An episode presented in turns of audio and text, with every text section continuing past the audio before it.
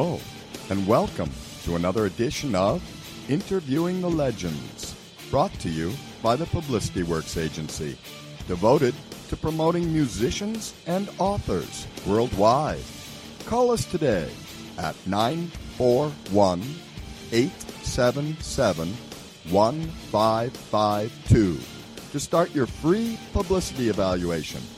Remember, we shine only when we make you shine. Please welcome the host of Interviewing the Legends, music journalist, author, and entrepreneur, Ray Shasho. Yay!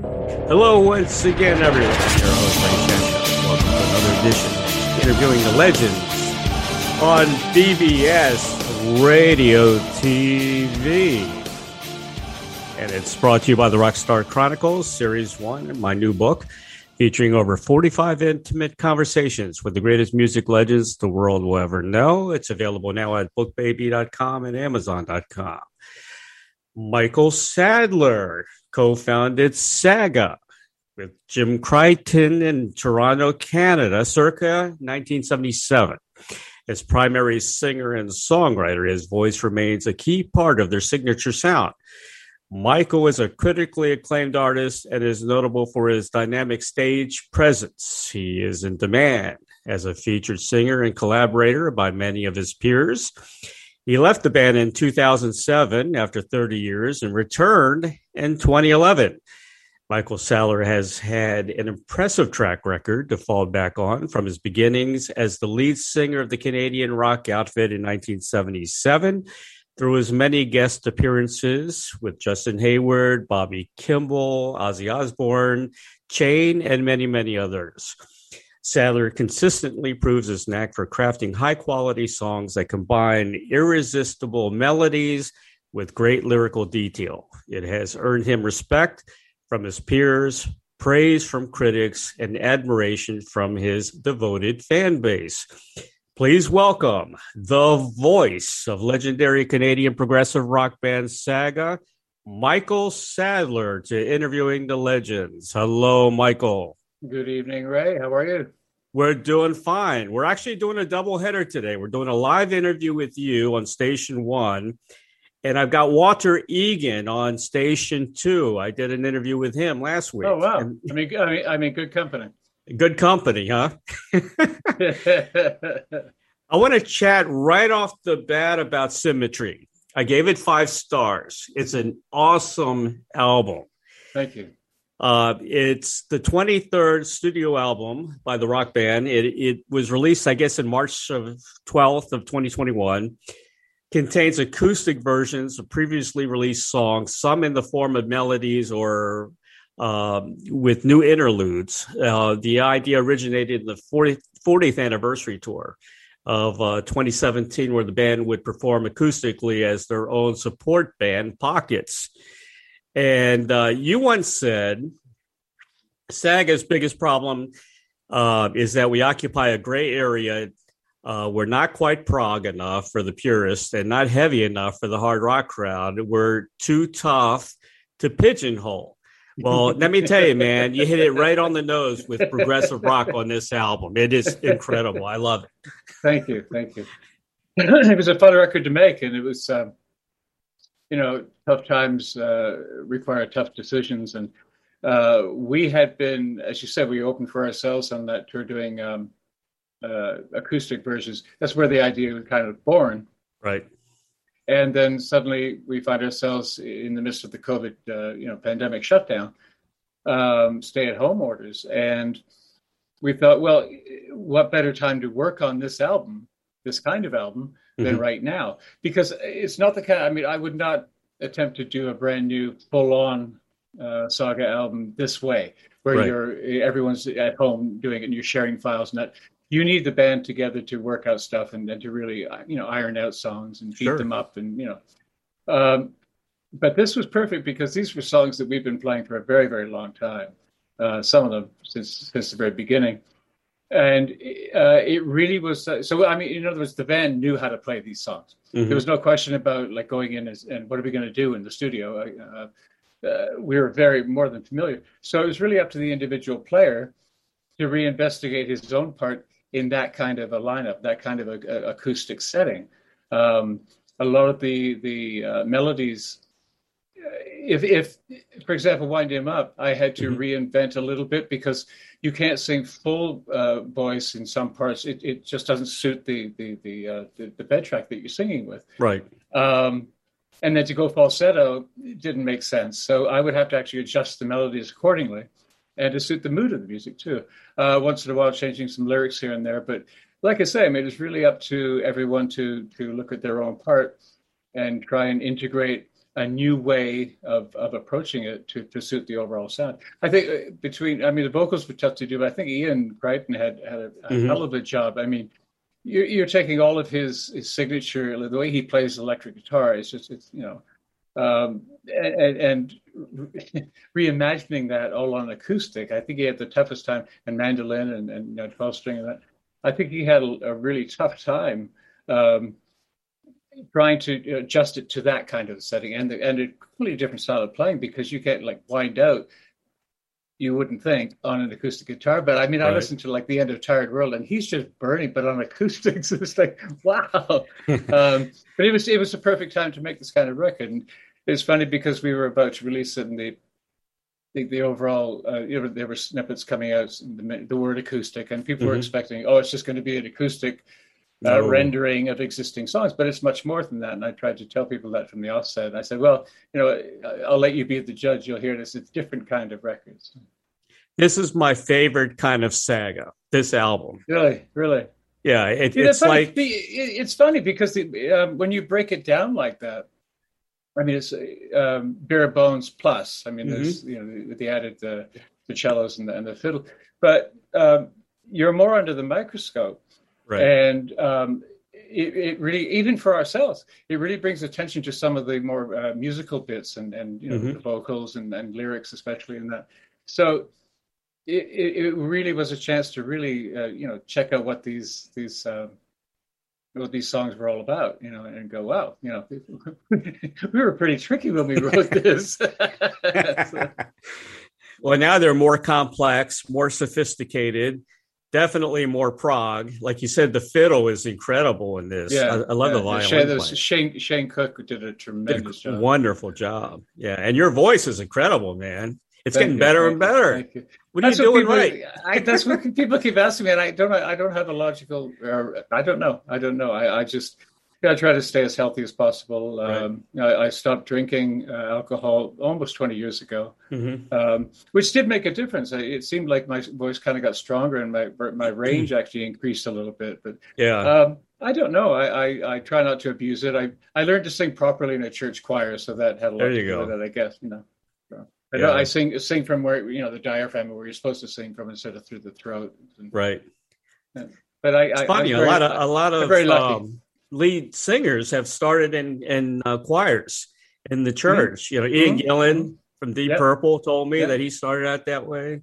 Yeah, and yeah. yeah. it's a good place to learn the, the disciplines of singing. You know, the, right. The, the, the, the, right way. What you do when you leave the church choir and mm-hmm. you know enter the the norm the the world of rock and roll and that is is how you apply it. If you that's if you you know if you follow through with singing. So you know a lot of kids will sing in a church choir or a school choir. Once they leave either of those, they don't pursue music as a career, so it never really comes up. But if you do end up pursuing it, it's really up to you to take the basics mm-hmm. and then you know create be yourself. And I, I, I remember you know, singing the first three albums kind of with that in mind, like like singing properly. And and if you mm-hmm. listen to them, I I, I am. And uh, we went to do Worlds Apart with Rupert Hine. Mm-hmm.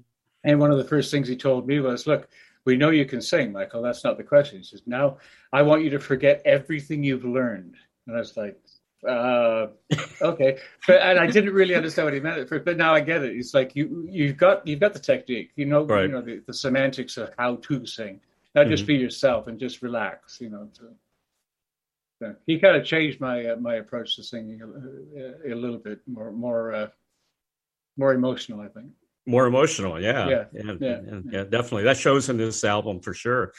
Uh, I'm going to mention some of my faves. Say goodbye to Hollywood. Oh my God. I hear a little Pink Floyd in there. Believe it or a little not. bit, a little bit. It's funny. It's one of the bands that, uh, if we were influenced by anybody in the beginning, which we tried not to be in like outwardly, uh, subconsciously, of course. But I don't Sure. remember ever listening to a lot of Pink Floyd personally when I was growing Mhm. up. Uh, but I'm sure that bands like that, um, they they go in, and and you can't help it but uh, you know absorb certain. Mhm. I don't, I don't want to say influences, but styles. You kind of go, oh, that, that's kind of cool. But you don't outwardly go, I'd like to write a song like that one day. It's Right. not like that, but um, I'm sure it's going to come out sublimin- uh, subliminally here and there. But uh, yeah, certainly wasn't the inspiration for the approach. Well, you, you were on a Pink Floyd tribute album, The Echoes. You did that, didn't you? I was able to. I was. Uh, it was great. I was invited Yeah. uh, by uh, uh, the Echoes peeps, and Yeah. uh, Geoff Tate was on that.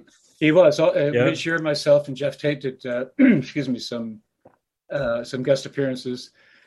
Oliver Hartmann's Echoes, which is a premier uh, Pink Great Floyd, album. uh, tribute in in Germany. They do it so the band is phenomenal, and uh, I got to sing it live uh, in, at the uh, Rock of Ages festival in Germany in front of like thousands of people, and it was it did the lighting thing and the whole thing. It was it was Cool, huh? It was great. yeah, it was really really cool. Well, you did Comfortably Numb, which is hard to do. yeah, Yeah.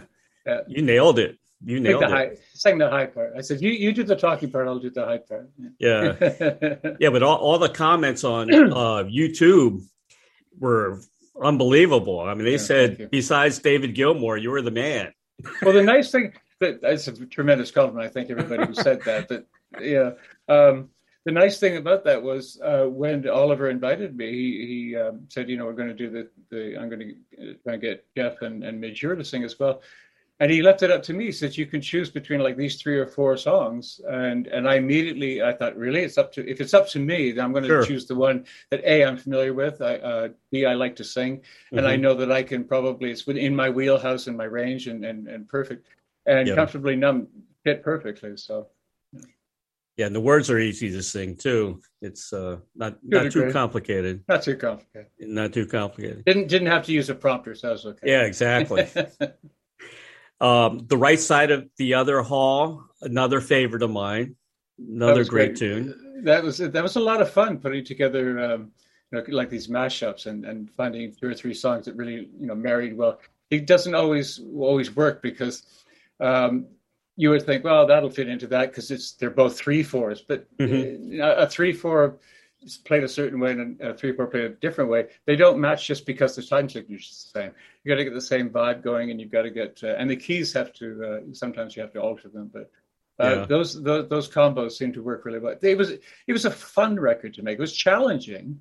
I mean, it was probably I would say one of the more challenging records we've ever made, um, for different reasons than than Mhm. the norm, obviously. But uh, Yeah. but at the end of the day, so satisfying when we were finished with it. It's like, wow, we, we really got something here, and uh, you can't really tell, you know, in the middle of it. You're just Right. trying to capture the moment. But I'm so glad you did it this way. I mean, the too. other way would be more of a rocker.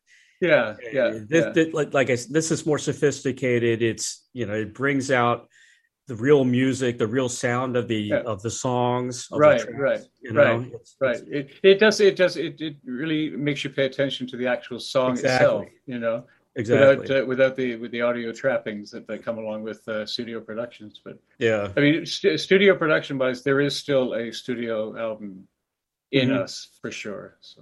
Oh yeah, definitely. You're not going anywhere. Oh no, no, no, no, no, no. You have to pry the microphone with my cold dead hands. Mine too. I'm not Yeah. going anywhere either. yeah, yeah. I mean, when we were talking about symmetry, I mentioned Shane Cook, but I can't. I- I'd be uh, remiss if I didn't mention uh, Stephanie Secchi and and, Mhm. and Beth Silver on cello. They did a tremendous job as well. So Fantastic. the, the three of them just Yeah. created this this this wonderful warm bed that uh, to sing on and, and play on top of. So, yeah, very very proud. I hope that. you keep doing, you know, this this kind of music. I mean, well, uh, they, they, we, we, you know, people have said that the, the, the, um, the luxury we have is so much material to choose from. Um, Mm-hmm. Right. So there's, there's nothing stopping us from perhaps pursuing this kind of record, like a part two to Symmetry, that'd be great. uh, and just choose a, a new bunch of songs. Choosing the right songs was, was the tricky part. But Mhm. uh, we wanted to do be slightly surprised. You know, like you're going to uh, break down a song. It would obviously be oh, you'll pick a ballad or you'll pick this one or you know mid tempo one. I wanted to, you know, we wanted to pick songs that like Tired World. Like you can't take an epic song like that and, and turn it into acoustic. Well, Right. yeah, let us have a try. You know. Exactly. Well, it worked well with "Wind "Wind 'Em Up," which is one of Yes, yes, Saga's yes. most popular songs of all that time. and that that was a big risk too. You choose a song like that, you know, uh, you're talking about either on the loose or wind them up. You're talking about your serious airplay, like chart charting songs, uh, singles Mm-hmm. basically. And it's like, well, you don't want to go touching that song. that's uh, that's where it was important to keep as many of the key elements as possible without, you know, change it, but don't try not to lose the integrity of the original song. That was Right. the tricky part. well, I, I like this version much better. I, I got to tell Thank you, you, man. thank And, you, um, thank you. You know, I do. A- I do. Af- I do. After all these years of singing it the same way, so it's, I know, It's, I it's know. nice for me too. you know. What some of these songs remind me of? They're kind of a medieval uh, feel to it. I like, like "Wind Me Up." I could hear that on Game of Thrones. oh yeah, you see, yeah, very Renaissance or very uh, yeah, Very Renaissance, yeah. yeah. I know what you mean. Yeah. It's funny because uh, in the beginning, you know, like try, you speak of pi- pigeonholing the band and that kind of thing, Mhm. trying to nail our our sound. Um, in the beginning, uh, we got asked so many times that we just said, "Well, just call it medieval funk." Medieval and that funk. yeah and that's that's we label ourselves a medieval funk band in the early days because the the medieval came from that kind of english celtic uh, Yes. i mean gentle giant was a massive uh, uh, inspiration for myself and jim crichton hmm um, so you know you got the medieval counterpart thing, and then you've got the funky part, which came, I think, originally. Steve Negus, the Mhm. original drummer, was uh, from like an R and B background, so he kind of brought the Right. funk, and you married those, those two together, and you've got this hybrid style that people are like, what is it exactly? You know, yeah, we had some of the guys from Gentle Giant on the show. They're they're pretty cool guys. Excellent. Yeah. Um, another band, kind of with the acoustic thing that uh, brings out the, the best of their music is the Yeah. Strawbs. The Strawbs is another good band that does uh, that. Yeah, absolutely. Their music lends Yeah. itself to it beautifully. exactly, exactly right. Uh, Pitchman, another great tune. Um, the perfect time to feel better. Another medieval feel. Um, images, a beautiful track, very spacey, kind of prog. Now you see, also. now you see Yeah. that that one that one I, I definitely um, had to adjust the way I approached the the Okay. uh, the, the verse because the melody is slightly different. I had to treat it differently. right. Um, it was just it it was on me again to to try and reinvent it somehow. It, it couldn't be exactly the same way it was. Um, hence the new uh, uh, you know the, the new approach to the melody. So, but wind 'em up, I have to say, is probably one of my favorites on the album. I love and it. And it's not just because my son does a guest vocal on it. Oh, okay. well, here's what happened. I mean, we do wind him up, and and uh, I was talking about not losing the integrity of the original song when you do these these kinds of treatments, Right. um, and and and you know key parts and like chorus lines and this and that. But one of the key moments in wind him up was the child's voice who said, "No luck today," and that Mhm. was the that was the um, the son of the studio uh, owner. And his name was Benji, and he was around my son's age at the time really? and we needed a child's voice. So we had him come in. He just said, "No luck today." And then when it came time to do this one, the Mhm. new version. I thought, well, we can't use Benji because he's probably about I don't know how old now. um, and I thought, wait a minute, I have a new Benji right here. And and so I said to the guys, "Would you mind if we use Saren to do the um, Mhm. the uh, the uh, No luck today part?" It's like we assumed you were going to, you know, because he, he's right there. He's the right age, and and so yeah, so that's his that's his debut on on in the recording world. Did you do it on one take? He could have, but I made him do about thirty of them, Oh, so I could choose Oh, the best one. Of course, Dad would do that to him. That's funny. I want to mention your um, "Always There," which is an official fan video. yeah, That was cool. I really Very cool. That, that was a great idea you did. that was the uh, the brainchild of the the promo department at the record. Very cool. They, they yeah they said to us, you know, for the for the third one, for the because we had they had lyric videos for Tired World and Wind About look worked great. I thought they were did a fabulous job. They said for the for Always There, mm-hmm. uh, we'd like to do a fan but They explained what they were going to do, and they they invited the fans to send in all the vids, and they put the whole thing together.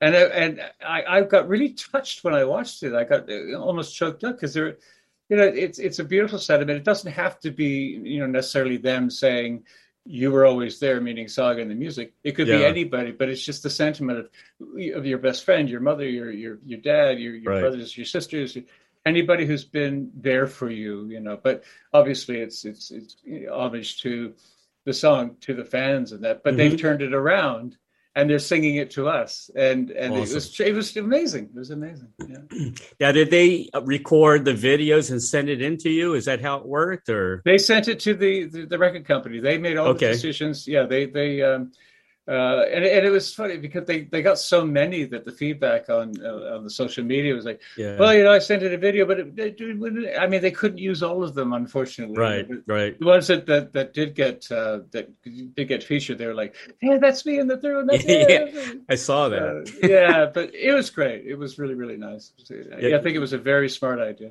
Very smart idea. The comments were so funny, like you said. That that's me. I'm the third one there. I'm the one holding the. Uh... yeah, it was all positive, all good stuff. Hundred percent.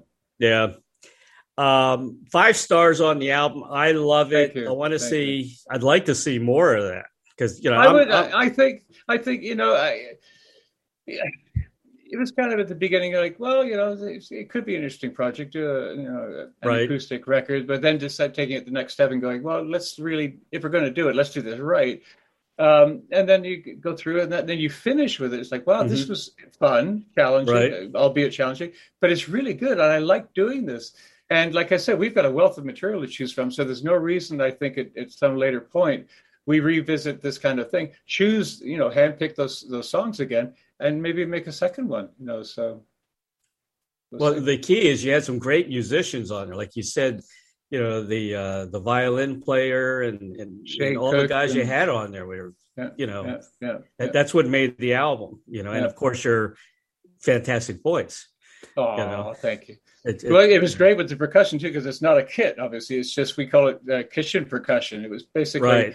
I think Jim Craig went down to uh, like a uh, an odds and ends store like a really a Sally Ann or something like that, and just bought stuff you know that you could hit, and brought it all back. And then Mike Thorne laid it out on a table in front of himself and just said, "Well, mm-hmm. this this could be the snare, and this can be that." And so it's yeah. all shakers and hitting pots and pans. And well, I I love it. It's it's it's wonderful. Thank it's you. one of those albums you can listen to over and over again. You don't get tired of it. You never get tired of it. Never.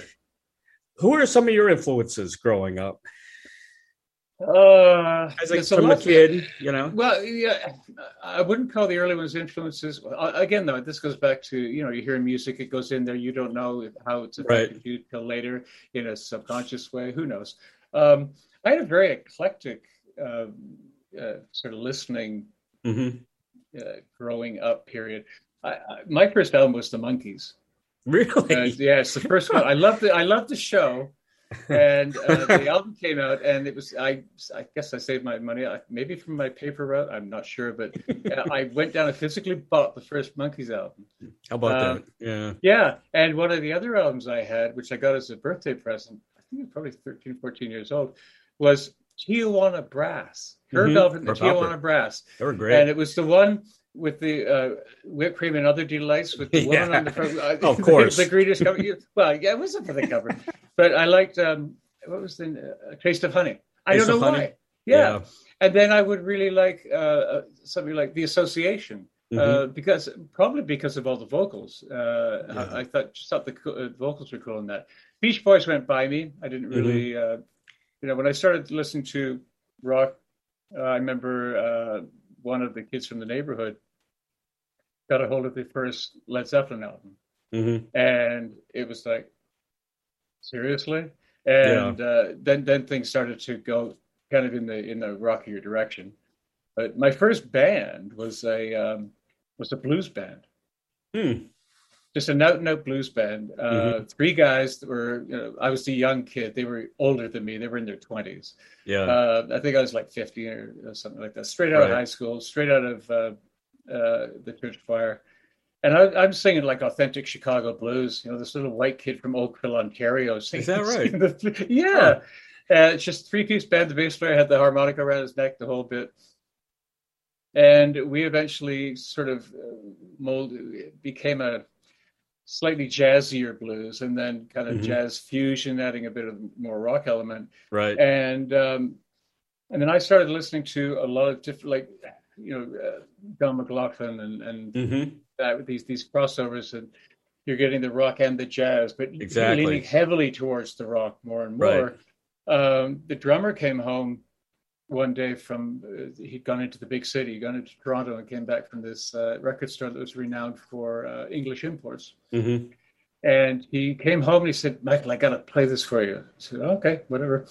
And he puts this this album on. We listen to side one, silence. He turns it over, plays side two, and I remember just looking at him saying, "I don't know what that is, but I want to start making music like that." Right. I don't know what to call it. And it was Gentle Giant, uh, Three Friends. Yeah. And I listened to it and I just went, I, again, I maybe maybe some people when they first heard us on the Toronto scene in the clubs going, I don't know what this is. Um, same thing. I I, yeah. I was it was so unfamiliar that in a sense it made in a way it made sense because I found out I believe they were called Simon Dupree and the Big Sound and it was kind of an mm-hmm. R and B rock jazz kind of fusiony thing which developed right. into Gentle Giant. Exactly. Uh, so I was already at that stage of just on the verge of taking it one step, you know, a little bit rockier, and there's your progressive rock. So uh, maybe that accounts for the medieval funk. the medieval funk. the medieval funk title at the beginning. That's the name of your next album, Medieval, medieval Funk. Medieval Funk. Gotta be, gotta I like be. that. Uh, describe your music. Huh? medieval funk, too. Okay, whatever you can get George Clinton on the album, you know. Yeah, yeah, yeah. yeah. He'd probably play on it. Probably. Actually, the Funkadelics to me were like the Frank Zappa of funk, you know. Oh yeah, yeah, yeah, yeah. But I, I mean, I loved uh, bands like Earth, Wind, and Fire. Yeah, uh, I felt yeah. phenomenal. The syncopation and and the, the vo- again the vocals. You know, anything with great vocals, exactly, and immediately, you know. So well, great musicians too. I mean, like uh, course, Ohio players, those guys. Course, course, yeah, Atlanta, Atlanta rhythm section, Atlanta rhythm section. Like that, yeah. Uh, but yeah, I, I, you know, in the very, very beginning, I, I found myself very close-minded. Went into this, you know, there's no other music except prog, you know, and yes. prog is the only way to go. And, oh, that's you know, oh, that's that's that. Oh, I know, I don't listen to that, and and wouldn't give them a second chance. But I, mm-hmm. I realized uh, it took a, it didn't take too long, but I, I came to the conclusion that you know, good music's good music. It, I, right. don't, I don't care about genres in the meantime. You know, if I listen to a certain song, uh, I hear it playing, it's like, oh, I love that song. That's that's really cool melody or whatever. And right. Someone will say, well, I didn't know you like country music. I said, well, I don't as a rule, as a genre, but right. if, if you tell me that's country, then okay, I like country music, but I like sure. that country song because it's yeah. a great song. Yeah. Uh, punk, um, heavy metal, I mean, as long as mm-hmm. something's done with some creativity, creativity, some kind of thought, right. some kind of passion to it, and you can exactly. feel it. And exactly. they're really into it, and they believe it. Yeah, you know? and not repetitive, you know, and not the same not lyric fifty times the, in just, a row, just for the sake of it. And it's like cookie cutter. Uh, this is how you right. make a hit song. You do this, this, this, this, and this. Exactly. That, that many minutes and that many seconds. Intro. Don't wait too long. Don't bore us. Get to the chorus. All that. Right. It's like, no. Yeah. Got to just show some kind of spark of. of exactly. I agree with you 100%, man. Um, are you a hockey fan? Being from from uh, Quebec, right? Originally? I was actually I was actually born. You see, Toronto, uh, well, Toronto, Canada band uh, origins, but I was actually born in Wales. So, um, I mean, I grew up for the better part of it. From age three, age four, five. Right, right. Uh, in in Canada, I played hockey. I came Did across. A, yeah, I played. I, I, I came across an old photo of me. You know, the kid having to go to a uh, hockey practice Saturday morning. I don't know how early it was. He's picturing me on the front porch, and I've got my secondhand gear on, and, and you can see I was really loving the idea of going to play hockey. Right uh, I played a little bit. Um, I was never. Um, I mean, I'm more into NFL football now. Are you? With Yeah. the intensity that that I Mhm. would have probably been into hockey just because I was growing up in Canada, but it didn't. It never really grabbed me that way.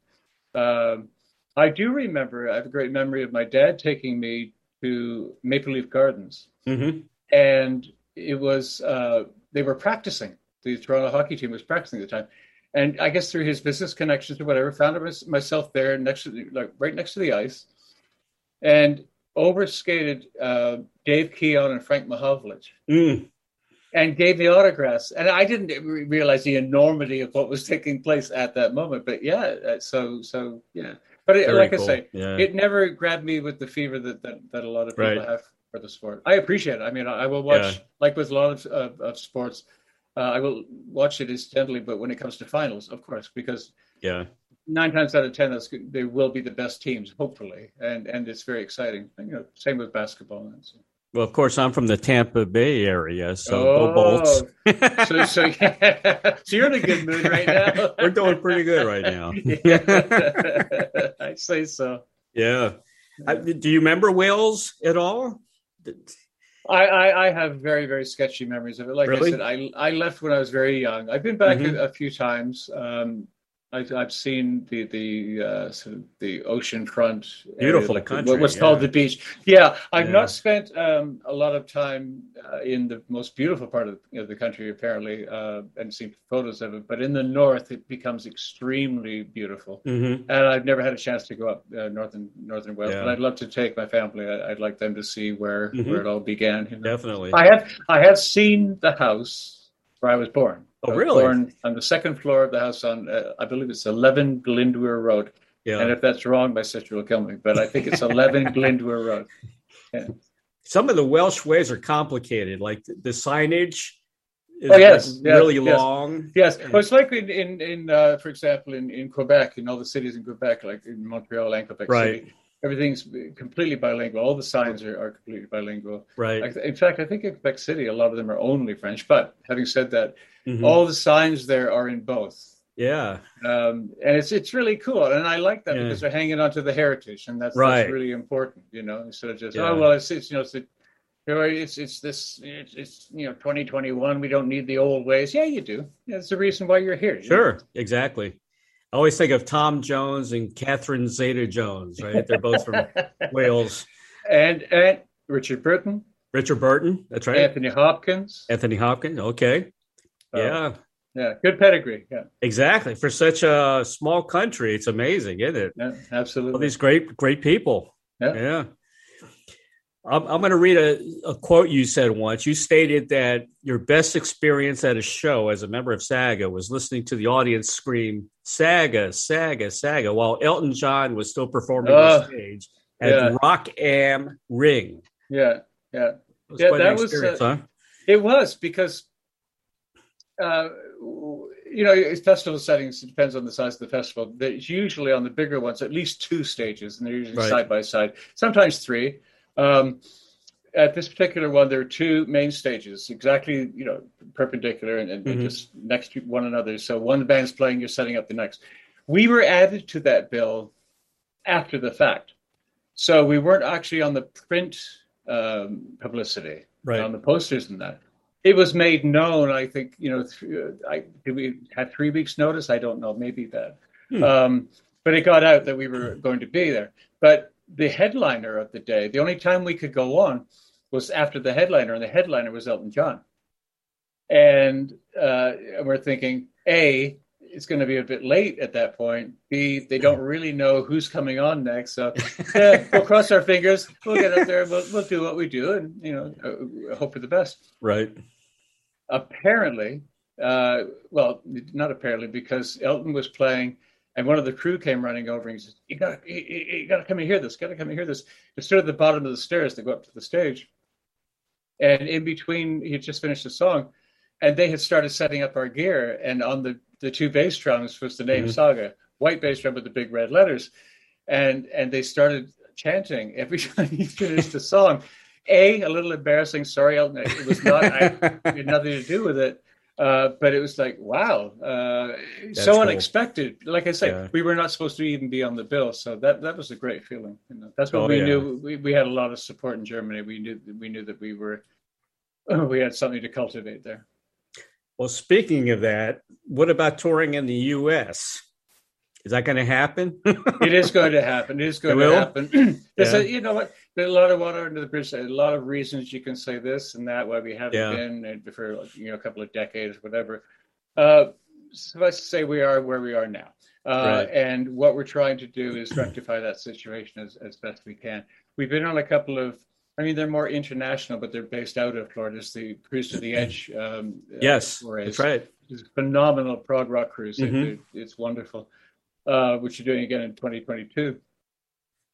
Um, but uh, yeah, we, we, we did uh, the Arcada Theater in Chicago as well as ProgStock in New Right. Jersey, kind of in the same week. Mhm. And just to get a feel for getting back in the States, I think at this point, what we would have to do, and we've been advised this, and, and you see it all the time, Mhm. a lot of the bands of our ilk or around our time period uh, are going out as a package deal with someone else, two or three bands, and it, it's uh, just the way it, it seems to be. To go out on our own, first of all, would be probably not very cost effective, and, and uh, what kind of places would you be playing and that kind of thing. So Right.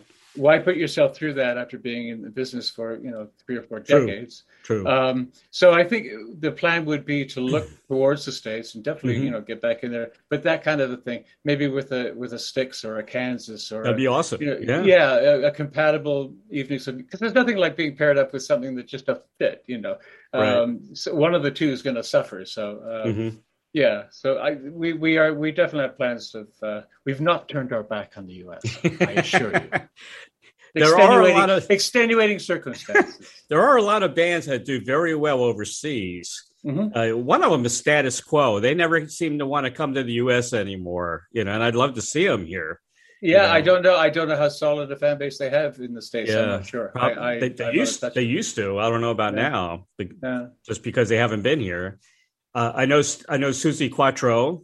I've had her on the show several times. Oh, She's really? over in England. She's big in England and, Oh, yeah. all the Yeah, yeah, countries around there. Yeah. It's, Yeah. That's a strange phenomenon sometimes when you have uh, like homegrown talent, as it were. Right. Uh, I, I'm, I'm going to bring this up for a reason. Um, and they, they do they do well elsewhere, right. and not so much at home, exactly. uh, or vice versa. And we were one of those, um, still are to a degree, Mhm. but um, especially in the beginning, and and and understandably because on the radio you got uh, you know your songs are playing, the the DJs talking about it and that. But at, by the same token, we our first real market that we started um, uh, really taking off in and wanting to cultivate. You follow your audience obviously in the beginning, where you have Yeah. followers, you go and play for them. And Germany and and, Germany. Europe in general, but Germany was really taking off at the time. right. So we were spending a lot of time touring there in the beginning. Right. So every time they talked about it at home on the Toronto radio stations, the you know Saga and the word Germany, and and Hmm. so it kind of got it. So it came to the point where they were talking on the air one night about you know favorite Canadian bands. Someone said Saga, and he said, "Oh yeah, I like them too, but they're from that's a German band." It's like, Oh, and, God. And we found this out in the middle of a German tour. Oh I no. thought, oh, we got to get home and rectify this. So, Exactly. yeah. Exactly. Oh my gosh. Because you know bands like April Wine, I've, I've Yeah. had them on the show. The Yeah, Guess Who yeah. is huge. I mean, you know, uh, Burton and um, uh, Bachman for, Yeah, for yeah, sure. I don't yeah. know about the other Yeah, Guess Who, yeah. but But we were Yeah. yeah we were doing monster business in Europe and and and couldn't get arrested at home. I mean that's that's extreme, but it was a really well kept secret, you know. But uh, yeah, or or you do monster business at home and, Right. and nobody cares about you elsewhere. I mean, Rush certainly did. They did good business at you know worldwide, but Yeah. they certainly didn't do the kind of business, for example, in Europe that they did in the states. exactly. So it, it's a strange phenomenon. It's just yeah, and you can never you can never predict it. You know, you can never go Mhm. well. You know, the kind of music we're playing, we're going to be big there or there or there. You you, you just don't know. you know, another country that does uh, big for bands like yours is probably Amsterdam, right? Yes, yes. Yeah. Holland Holland is uh, Holland is a great country. They know their music and over in, in They Holland. they they, really they do. They do. In Europe, in general, they're they're very very attuned to They are. good music, and they're very open minded about different it. styles. They very Yeah. very much. They they they still have to a degree uh, the attitude of, of anything gets a fair shake. In other Right. words, here's you know, uh, it's like I, I I've spoken to someone recently about this, about what Mhm. it was like in like we started in 78 so 77 or sorry 77 so Right. 78 79 Mhm. we're doing the club circuit and that, and Mhm. which was really healthy at the time. And you know, there, was a handful of bands. We all played the same places, kind of followed each other around, you know, to these same venues. Toronto was the Gasworks and Abbey Road and these kind of clubs. And at that time, anybody had a shot. Anybody, mm-hmm. eh, you know, if you if you wanted to give it, it's like a club owner would go, okay, I'll book the band. If you do Right. well, I'll have you back. If you don't, Exactly. you know, but at least you got a shot Sure. and everybody had a chance to show what they had Right. and it's and it's still to a degree like that in europe it's unfortunately not quite as as as, as healthy a scene in that respect right. uh, in, in north america as it, as it used to be such certainly uh, when, when, when we started the band but Mhm. um, yeah they they they still they'll still come and see something new without being told what it's all about and that just by word of mouth oh come and see here's a new band let's check them out and if, if they like you you know you'll keep going back and they'll keep coming back to see you and, and Yeah, from there. exactly. But, you know Well, that's the way we used to be. I mean, we used to go to a record store. We Oh. liked the album cover, we bought it.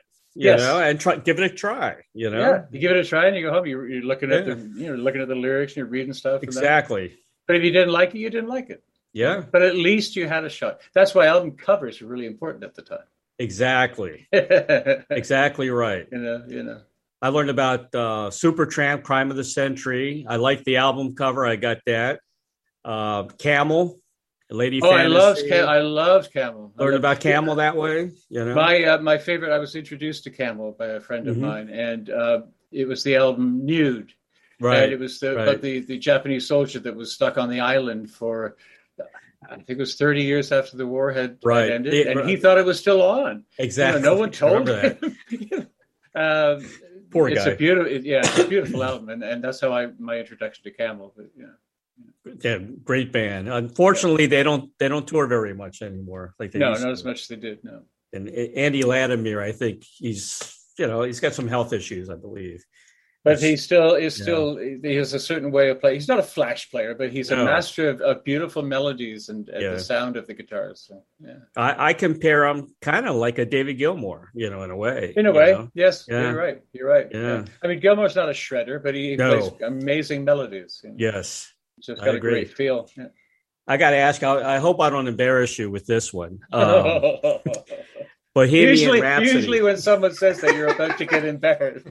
you started singing Bohemian Rhapsody on um I don't know where it was. Was Yeah. you were playing around with the audience or something, right? Yeah, what would yeah. explain that?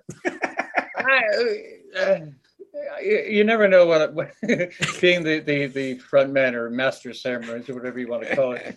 And you know, there's gaps in between songs. You never know what you're going to say from night to night. It's not rehearsed. I mean, that's that's you know, that's not the way concerts are supposed to be. You go with the feel of the room and whatever happens. And and I don't know. I just one night I just uh, did uh, started into the beginning of it, and uh, you know, they kept, the audience keep was going, disapp- keep going, keep going. They were disappointed because you didn't finish it, and I you said come I back know. tomorrow, and you finish it. that was unfortunately, funny. we unfortunately we weren't there the next day. But, you know, you know, I, like I say, we, we just do things like that for fun sometimes. It just it makes each night a little bit different, and it- it's just it's fun. I, I mean, I play bass in a few songs on stage as well with the band, and and, and again, you know, before I'll start talking about it, so I just start playing uh, the beginning of another one, "Bites the Dust," just for fun because it's right. It's obvious to do it, and they and they think we're going to do the song, and we and the you know the drums will kick in, the guitar will kick in for about six bars, and it would just stop. Yeah. Yeah, we do the I- same thing with "Smoke on the Water" too, because that's Oh, really easy to do. Yeah, I'll pick up I- the bass, you start doing. da, da, Yeah, da, yeah. Oh, that's a lot easier to to sing. Yeah, true, true. I'll admit, I was disappointed you stopped. Also, I wanted to hear you sing the whole thing. A lot of people have wanted me to do uh, to do Freddie's uh, music. Yeah, and, and I like know, to I- hear it. Y- Your I- rage, you know. I could, I, I've dabbled with it, and I could, I could probably handle it, but I, Mhm. I just something stops me from doing. it. It's like you, you shouldn't do that. You know, It's- That's funny. Yeah, yeah. What what advice do you um or what do you want to say to your your fans right now about Saga and your direction and what's going to happen in the future? What what what do you want to tell your fans? Uh, thank you. I mean, you know, it's such a, a tired little phrase, but we wouldn't be, we wouldn't have lasted 44 years Mhm. without without the support of the fans. Our fans have, you know, we, it's a matter of longevity, really. and if you last long enough, uh, you go through generations of fans, and it's tremendous to watch, you know, two or three different members of the family in different ranges coming coming to see the shows. Um, and I do I do think that speaks uh, a little bit to the timelessness of the music uh, because it's not locked into any genre or any time period. I don't think so. I think you know you can listen to it at any given time and not Right. pigeon- you know say that's from 19 such and that's you know you can say it's from there that period or that period whatever. But yeah, thank you. I mean I I, I can't say enough about our fans. They have been uh, loyal to to the that's that's an understatement. And by the same token, um, they're so invested in us emotionally and and and you know telling us you know uh, how much our music means to them and got through hard times and things like that. Right. Um, but they're but they're uh, they're also forgiving. Uh, Mhm. you, we'll put out an album that you know is not their particular favorite or cup of tea but Mhm. they won't they they won't won't just go oh they've lost it and that's the end of them they'll Right. they'll always go well okay well we'll just don't make too many of these we'll wait till the next we'll, we'll wait till the next one just see if you come around fair enough you know yeah. so, Yeah. uh, they- I- I did that our- our- with- yeah yeah I did that with. Uh, I'm a big Tull fan from way back. Yeah. When Passion Play came out, I was like, "Don't do that anymore." yeah we had uh in uh shortly after worlds apart was released we we Mhm. spent uh, the better part of a year on the road just going from one tour to the next like supporting uh pat benatar billy squier eddie money um and one of those tours was um Jethro Tull, and it was the Broadborst, uh, Broadborst, um, Broadsword? Sword and the Beast tour. Yes, Right. yes, yeah, Good tour. that was yeah. great. That great fun, great fun. Huh. Michael, here's a here's a question I ask everybody, and I get some very interesting answers. Um, if you had a Field of Dreams wish, like the movie, to perform or collaborate with anyone from the past or present, who would that be? Uh, that would be a toss up between Freddie Mercury and Peter Gabriel Good choice. For um, for for different reasons. Obviously, uh, Peter because of his uh, his theatrics and his approach to to that way of looking at music and, and entertainment. And Right. Freddie for his just I mean the power to be able to make ninety thousand people feel like they're sitting in sitting in his living room. Yeah. um, you know, to, the, the, but without abusing that kind of a power. It's somehow making everyone feel part of the show, even though it was like you know a sea of people. But uh, his his melodies and, and style of writing, and Mhm. uh, yeah, both of them for slightly different reasons, but but Mhm. no less inspiring for either one of them. So, you know, there'll never be another voice like Peter Gabriel. no, no, or you know, Freddie. I- or yeah, Freddie. or Freddie. You're you're right. Mhm. Yeah. That's what makes the difference between sometimes, uh, you know, who's the greatest rock singer and this and that. First of all, it's a matter of taste. Right. It's a matter of personal Yeah. taste. And it's not always um, the the actual, uh, I don't want to say talent, because the talent is involved in, in creating your own style, but the, the actual uh, technical ability to Mhm. sing.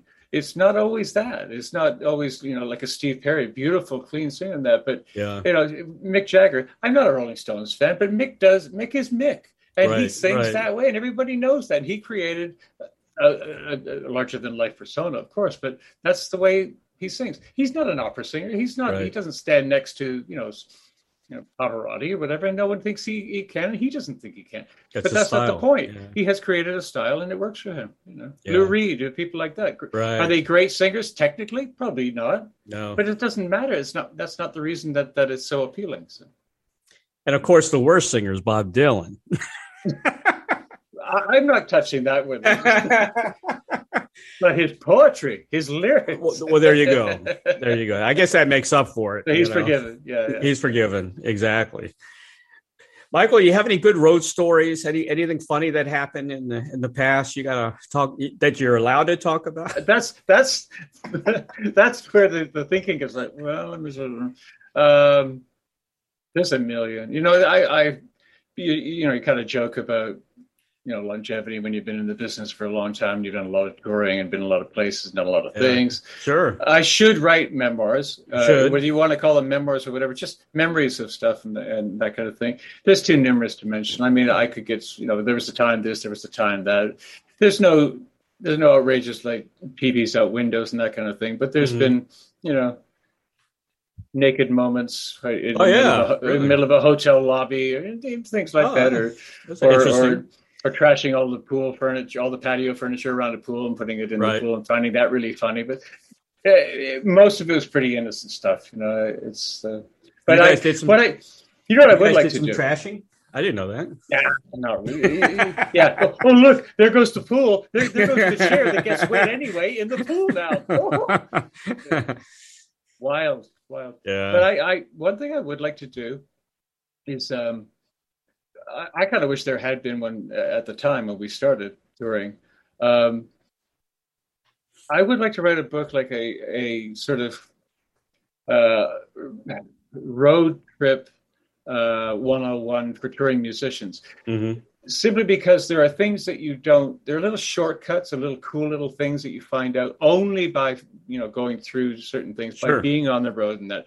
And a lot I would have liked to have known sooner. Mm-hmm instead of yeah. finding out my because there are a lot of things you find out like say 10 years into touring going i wish i'd known that at the beginning because i've right. been doing this the whole time and there's just little shortcuts things about airports and things and travel and that that that i think could be really useful I, you can make it really fun you know throw in a few road stories like you said you you you cite an example of something that you could or couldn't or shouldn't do at, a, at an airport or whatever, and then mm-hmm. you throw in a, a, road story to back that up. This is why, because this could happen, you know. So the yeah. way to prevent that, try this instead. Huh. Some of the funniest stories I've I've heard on the road was from Engelbert Humperdinck. You know, because when he was you know at his peak there, he had yeah. girls all over him, and they would yeah. sneak into his room and pretend they were uh, working with with the hotel and you know, sneak in through coffee carts and things yeah. like that. You know, room service, sir. I didn't order room, room service. service. well, I'm here now. I don't know what I'm gonna do. yeah. I haven't had a chance to talk to Tom Jones, but I'm sure his are pretty interesting I'm, as well. I'm sure he's got his share too. Yeah. yeah. Remember, that was the swinging '60s. So that's right. That's right. Yeah. Yeah. Michael, I want to mention first of all, you have 40 years of Saga, uh, which is released. It's um, 1978 to 2007. That's that's out now, correct? I believe so. That's yeah. uh, that that's that's incredible. I have to say, excuse me about that one. Mm-hmm. That that you know we've had a few, uh, as you can imagine, over four decades. Mm-hmm. there have been compilations and best ofs put out right. by different record companies and this and that. This one, uh, I think the selection of songs is excellent. Uh, it's it really is uh, for a change, a really good, excuse me, cross section of the career. Um, I remember seeing the the, the uh, selection the, when it was presented, thinking. Mm-hmm you know they got it right this time. If if I was if I wanted to introduce someone to the band, I would say listen to these. Listen this, to this. This will give you a, a good idea of the. And, and not well. Coming up, we have uh, there, there's reissues of all the the older albums that, that are happening as we speak. Um, all kinds of things happening touring wise and that. Uh, if if anybody wants to find out that kind of information, they go to sagagen.com. Mm-hmm to have all the listing of the, of the new reissues that are coming out. Um, Good. What, what's out already? Um, do a little shopping while you're there. Uh, oh yeah, you know, all kinds of cool stuff. But uh, yeah. that's where you can find out all the info, the upcoming touring, and that kind of thing. And you guys always we, we cool... are we're going back on the road. So. Good. You guys always had that cool logo too, so that that makes a good shirt. Definitely. It does. It does, and yeah. he's he's served us well. He's gone through some uh, reincarnate or incarnations and different versions of him, but but yep. we call him GB. GB. That's that's, that's Golden Boy. Yeah, Golden yeah. Boy. Okay. Or or his, I guess you could call his earthly name would be Harold. I don't know why. I like Golden Boy better. we just wanted to make him a bit streetier. Just call him Harold. I don't know why Harold. So we got the best of Saga, all hits since 1978. That's out.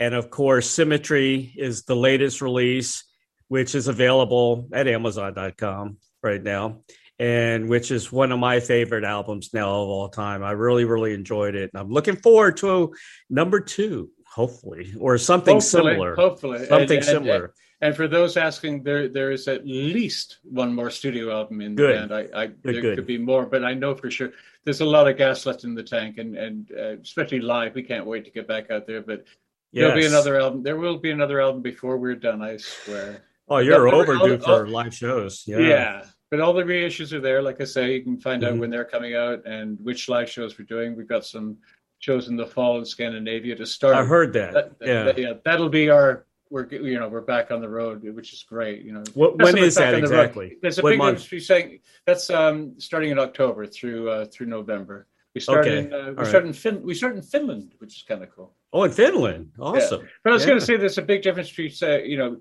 saying we're back uh, on the road and back on stage because on the Mhm. road, eh, been there, done it. You know, eh, as much as it's it's lovely the first few times and seeing things. A lot of the places we go, uh, we've been before.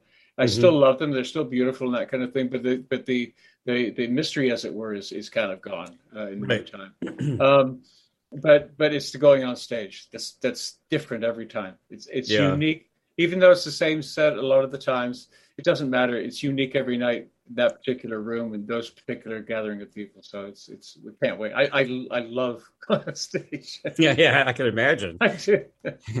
You know, it's it's going to be more exciting this time because Yeah. people were they're so pumped up to see live music. You Yeah, I agree. I agree. Yeah. and, and the musicians are pumped up to get back out there. Exactly. And it's a very reciprocal thing. I mean, my idea of a, a perfect concert is very reciprocal. If everybody Mm-hmm. in the room, I'm talking, you know, the, the people in, uh, in the the audience, the band, Mhm. the vendors, the crews, the Right. locals, everybody involved. If they leave the building then and everyone's in a good mood and has a smile on their face, that's a successful That's concert. what it's all it's about. not really about you playing the notes completely right. You want to be as good as you can, Yeah, but it's exactly. it's that we spent the evening together. right. So And, the- and the roadies can make money again. You know, I feel Yes. I feel so sorry for those yes, guys. Yes, they can. Yes, they can. Oh my gosh. Right. Um, I want to mention www.sagagen.com. Saga Right. Gen, like like Saga Gen. That's the official website. Yep. You're also on Facebook, uh, www.facebook.com backslash Saga Generation. You're on Twitter and uh, also on Instagram as well. So you're all over the place. you're all over the place. You can find us. And I want to say special thanks to Gwen, Gwen Sadler. Uh, her company is, is it Secret or Secret Ventures? Se- Secret Ventures with a Secret Ventures, spelled with a K. Yes, Secret sir. Ventures LLC. And thanks to Gwen, we got Michael today. Thanks for letting me out, honey. no Gwen, no Michael. Michael, thank you so much, man, for being on the show today. It's And, been my uh, pleasure. It's been my pleasure. I really hope you come to Florida. And um, when you do, give me a ring, man. I'll be there. I will do. I will do, man. And, and it's been a pleasure talking to you. I really, I really enjoyed our conversation. Love the album, man. I love it. Thank you. Thank you. Thank you. Take care. All right. You too, best to Gwen. Okay, thanks. Bye bye now. Bye bye.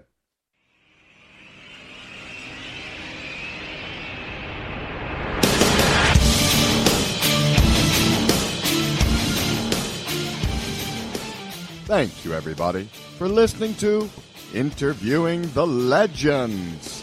Brought to you by the Publicity Works Agency. Call 941 877 1552 or visit us at publicityworksagency.com.